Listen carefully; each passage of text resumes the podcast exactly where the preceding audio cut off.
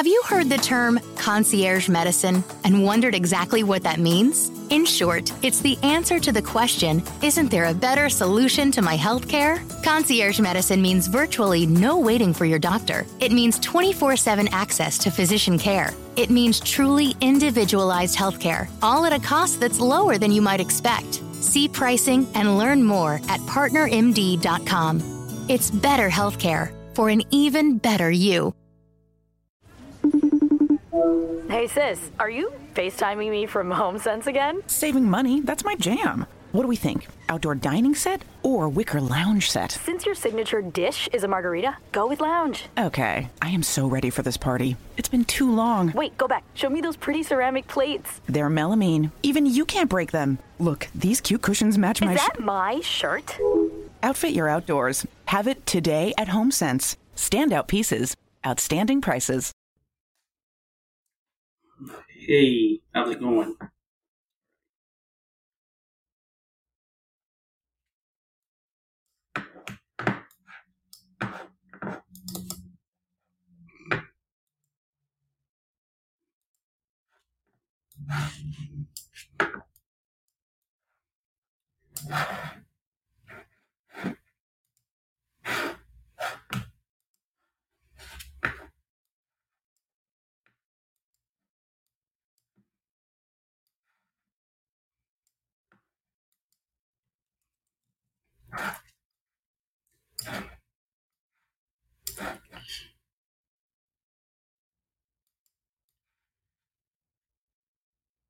All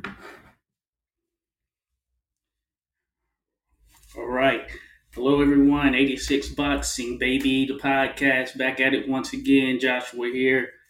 Have a little bit of boxing news I wanted to discuss. Of course, I'm by myself today, but I'm going to get someone else back in the mix, back on this thing here very soon. Just know that um, big weekend in boxing this past weekend. We had Manny Pacquiao taking on Yordenis Ugas in the major pay per view fight of the weekend. This took place via Fox pay per view. I know they showed it on Sky Sports, all that good stuff. But it's a welterweight contest. It was for Ugas's WBA title. I think it's the regular one. I could be wrong on that, but uh, I think it's the regular WBA title. They have a bunch of different variations and all that stuff to include supers and et cetera, et cetera. But Pacquiao previously had it. I guess it was stripped or, or something of that nature. I think he had gotten it from Keith Thurman, so on and so forth. But basically, Ugas was the one who was elevated to champion, I guess, prior uh, to this fight, or a little bit prior to this fight. And uh, so the two went down, two had a showdown. This took place at T-Mobile Arena in Las Vegas. Now, it was, this, it was originally supposed to be Errol Spence taking on Manny Pacquiao, which would have been more exciting as far as the build up. And we got a ton of the build up actually up until about two weeks, but Pacquiao, or rather Errol Spence, ended up having a torn retina in his, I want to say, right eye. And so that fight ended up not going down, and he opted to have surgery, but I think he was essentially he had to have surgery because of the doctor's recommendation. So Ugas, who was on that same card and was going to be featured on the undercard, or I believe probably even the co-main event, was bumped up and elevated. And Ugas's original opponent, forget the name, ended up having some eye injury as well. Coincidence? Who knows? But uh, it ended up being a contest between the two. And this fight, it actually delivered. I myself, you know, I questioned whether the fight would actually deliver in the same manner as Pacquiao versus Spence because it just had so much intrigue to it. Pacquiao being the wily vet who's still able to move, who still has some power. That speed seems to be still very good. Um, great footwork. And I wanted to see how he matched up against Errol Spence, this young, hard punching, technical boxer who, when he lets loose, he can really hurt an opponent. Uh, and and Spence, of course, is regarded as a top welterweight in the world. Pacquiao has been in that mix for the better part of the last uh, decade, I guess you can say. And so it made sense that uh, this would be sort of that farewell curtain call fight for Pacquiao if he actually lost. Um, which I had predicted Spence would uh, actually win that fight. I thought maybe via decision. But were Pacquiao to have won that fight, it would have elevated him to a new status. But he still built up a record and cachet just from the stuff he's done in the past that he's a legend of the sport regardless. Now, this Pacquiao Ugas fight delivered. It was actually exciting. You actually saw both of the guys going in there and actually throwing punches. Ugas is a more patient fighter. He has sort of that cuffing guard position that he uh, that he typically uh, boxes out of uh, this high guard, and uh, he's a very patient fighter. He's a Cuban, and a lot of Cuban fighters, given the amateur system and all that stuff, they are very patient. They really center on accuracy. So at times that could mean they'll go several seconds without throwing punches. And Ugas has been that way in the past in some fights where he didn't throw as many punches. But I would say in this fight, he really keyed in on Pacquiao's charging as Pacquiao typically does. When he's ready to set off a combination, he usually steps in, throws a couple of hooks, and uh, Ugas was able to key in on that and use the jab effectively to kind of stave him off and, and keep him back. And not only that, Ugas made sure with accuracy that he could land his overhand right. And he kept whipping that thing in on a regular basis throughout the night. I think that was the difference in the fight. Pacquiao had no means for stopping that overhand right or looping right from Ugas. And Ugas saw that he was having so much uh, success with it that he kept doing it the entire night. And you could see round after round, he just kept looping that thing in, and he was landing for the most part.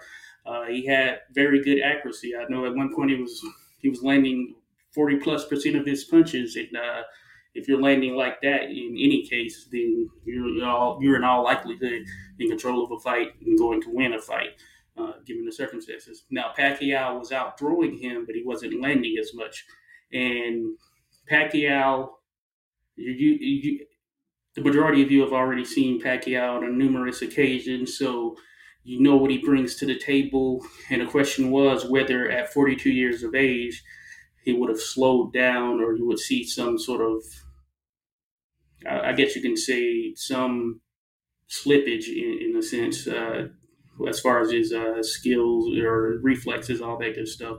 And I will say he looked probably as effective as he's looked in his last several fights, I didn't really see any direct slippage uh, from that standpoint as far as speed, as far as his ability to lane. He was, he was able to bust up or, or really swell up uh, Ugas's face. And Pacquiao's footwork and all that seemed to be there, uh, better than the average 42 year old. So I think this came down to a matter of Ugas. He was always going to be a tough boxer or because of his technical ability, he was always going to be a tough outing for Pacquiao. And if you look at a lot of Pacquiao's losses, they were typically to guys who were technically a bit more sound, fundamentally a bit more sound. They boxed in that sort of traditional fundamental manner. manner. They didn't go out of their way to try and brawl or anything of that nature. They were truly, truly patient. They utilized the jab, which was key for Ugas and and they really played into uh, Pacquiao's disadvantages. And when Pacquiao didn't have the opportunity to really get into those exchanges that allowed for him to truly hurt Ugas, then he essentially fell behind on the cards. And I actually, uh, I scored the fight, and I only had Pacquiao winning three rounds. And I know that is uh, subjective, of course. Uh, the scorecards were a little bit closer with 113, 115, 112, 116 twice. Uh, but yeah, I had it 117, 111. And so that's generally around that ballpark. It all, it all depends. There are a few rounds that you probably could have made an argument for Pacquiao, but I think the latter part of the fight was pretty much all Ugas. He was just in full control. And before we even got to the championship rounds, I had an inkling and a feeling that Pacquiao wasn't going to be able to muster up anything to change the outcome that late in the fight, just given his history and all that stuff. Now, what does this mean? Well, Ugas is now the guy uh, at one, or at least one of the guys at 147.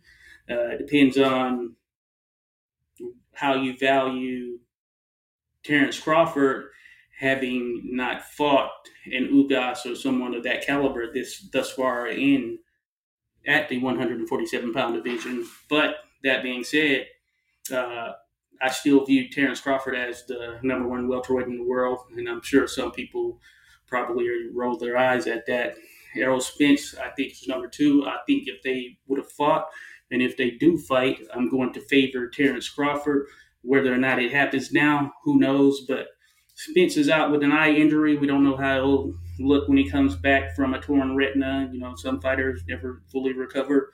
That being said, Ugas is now the guy with the WBA belt there. Uh, so, in all likelihood, a potential Ugas Crawford clash could be something defining. That said, I don't know if that's going to happen anytime immediately or anytime soon.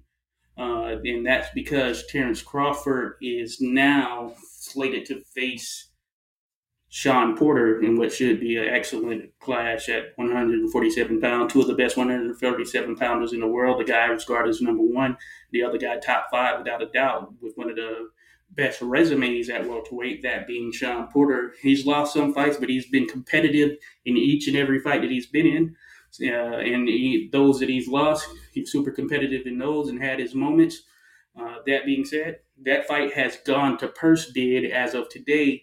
It is, uh, it is, what is it? Let me see what today's date is. Actually, I should know this.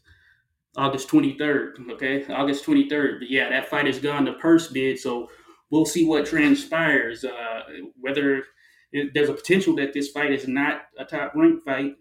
We'll see what Matchroom offers, or we'll see what some of the other big promoters offer.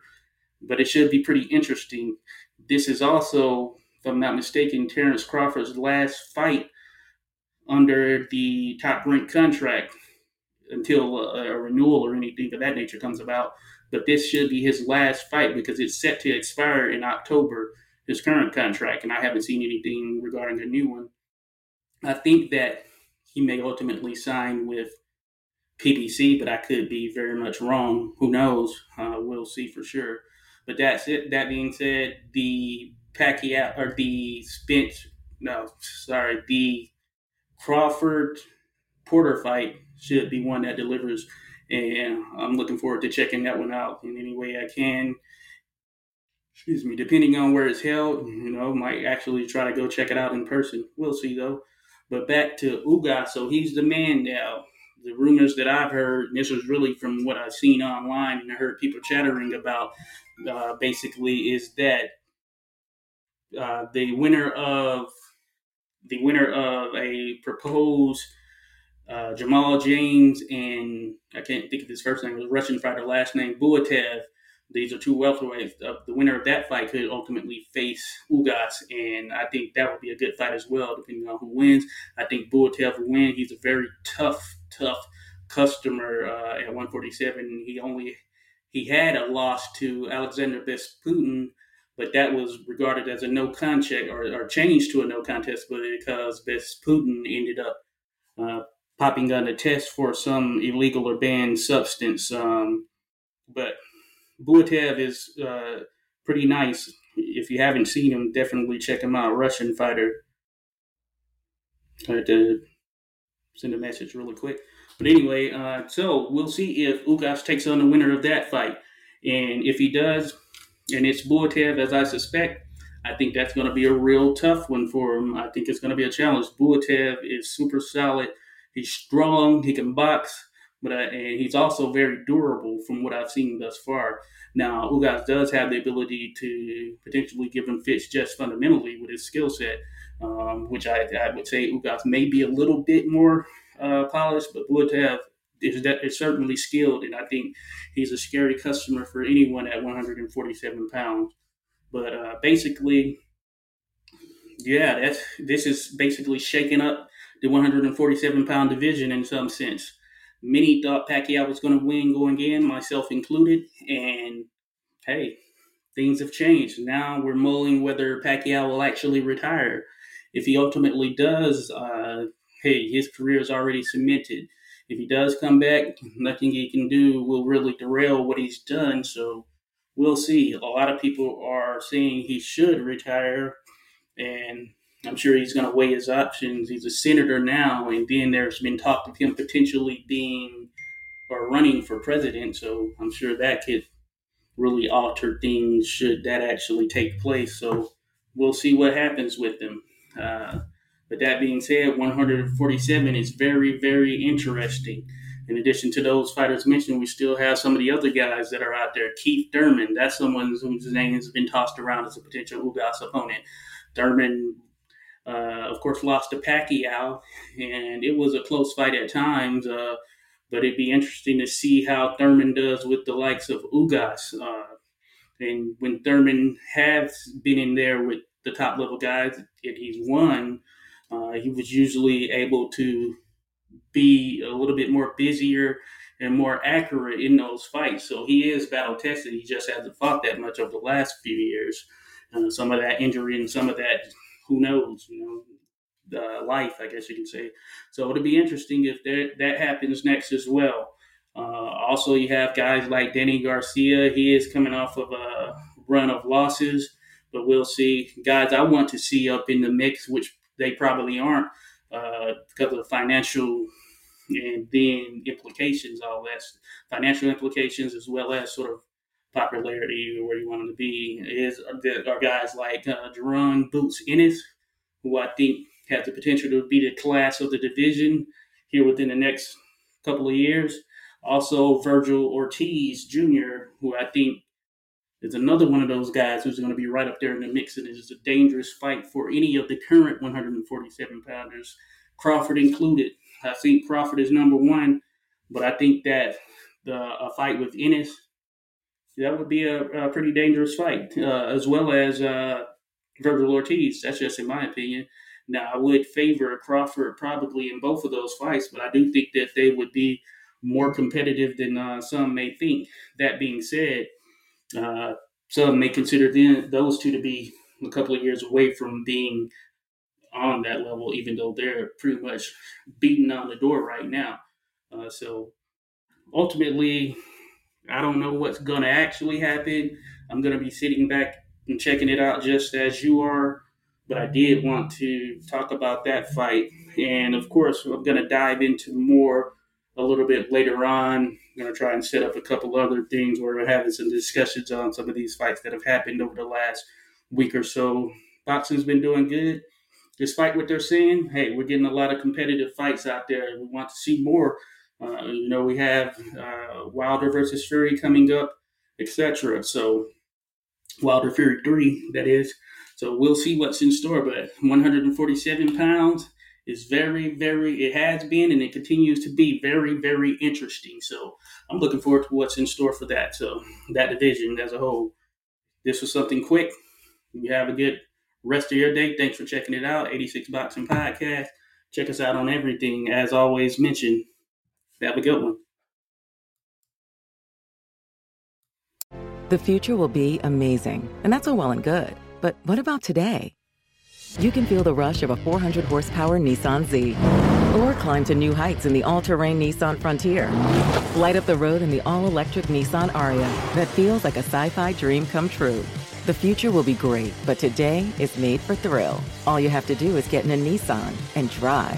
2023 Ariya and Z not yet available for purchase. Expected availability is this spring for 2023 Z and this fall for 2023 Ariya. Your lips can do a whole lot more than kiss. Your lips express love and speak your truth. Plump your lips with Juvederm Volbella XC or Juvederm Ultra XC for natural looking results that are completely and uniquely you. Find a licensed specialist and see if it's right for you at juvederm.com. That's J U V E D E R M.com. Add fullness to lips in adults over 21 with Juvederm Volbella XC or Juvederm Ultra XC. Do not use if you have severe allergies or a history of severe allergic reactions, or if you are allergic to lidocaine or the proteins used in Juvederm. Tell your doctor if you have a history of scarring or taking medicines that decrease the body's immune response or that can prolong bleeding. Common side effects include injection site redness, swelling, pain, tenderness, firmness, lumps, bumps, bruising, discoloration, or itching. As with all fillers, there is a rare risk of unintentional injection into a blood vessel, which can cause vision abnormalities, blindness, stroke, temporary scabs, or scarring. For full important safety information, visit juvederm.com.